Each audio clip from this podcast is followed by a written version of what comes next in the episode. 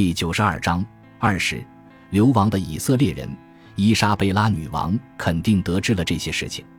不过没有史料记载她对若昂二世凶恶的害死犹太儿童的反应。不过大约在这个时期，她向已经逃往葡萄牙并想要回家的犹太人发放通行证，但条件是他们必须宣誓皈依基督教。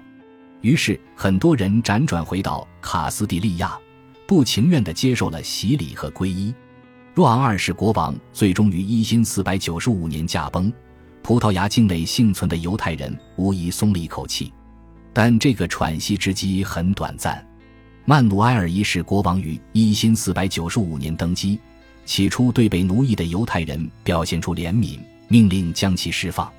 但不到一年的时间，他又决定将他们逐出葡萄牙，除非他们同意皈依基督教。伊莎贝拉公主让他承诺一定要强迫犹太人接受洗礼才会同意嫁给他，他必须驱逐任何曾在西班牙被判异端罪的人。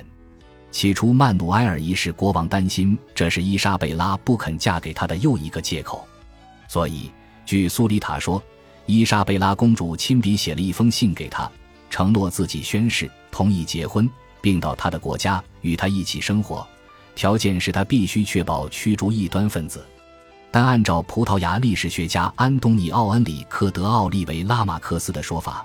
曼努埃尔一世其实自己原本就打算镇压犹太人，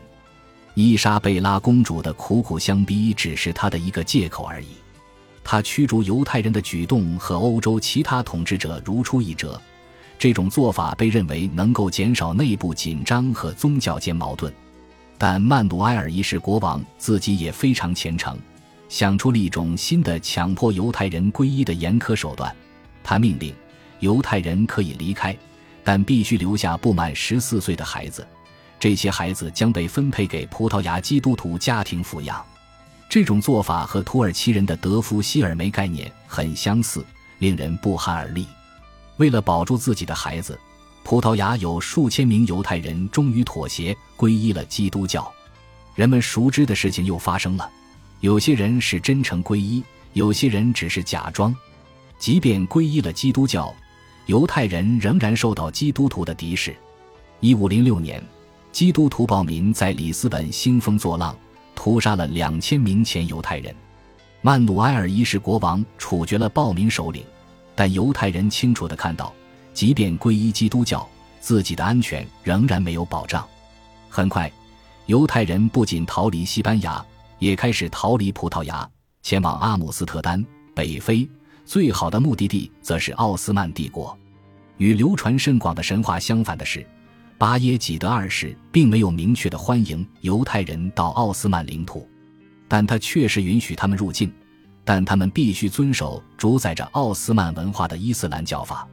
犹太人必须接受二等公民的地位，缴纳特别税，并以多种方式向伊斯兰信仰表达尊重。在经历了千难万险之后，许多犹太人觉得奥斯曼国家是安全的避风港，那里的限制是可以接受的。很快，许多犹太人在精神和心理上恢复了元气，开始繁荣昌盛，但他们没有遗忘曾经的苦难。例如，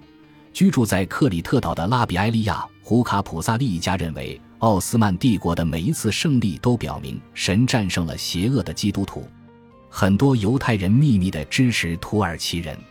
一些色法迪犹太人成了伊斯坦布尔的奴隶贩子，将基督徒俘虏卖给后宫或当作讲帆船奴隶。卡普萨利说，西班牙犹太人带来了关于火器发展的珍贵的技术信息，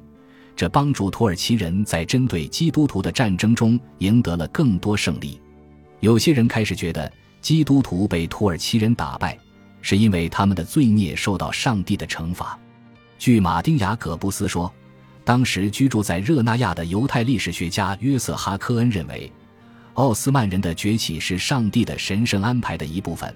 宗旨是惩罚基督教对犹太人的持续迫害。哈科恩说，圣索菲亚大教堂被洗劫，使基督教的图像和偶像被扫地出门，这是上帝的预言得到实现，就像先知耶利米说的那样。在随后500年里，来自西班牙的犹太人和穆斯林将对在西班牙的生活保留苦乐参半的回忆，后来他们把西班牙视为失落了的天堂。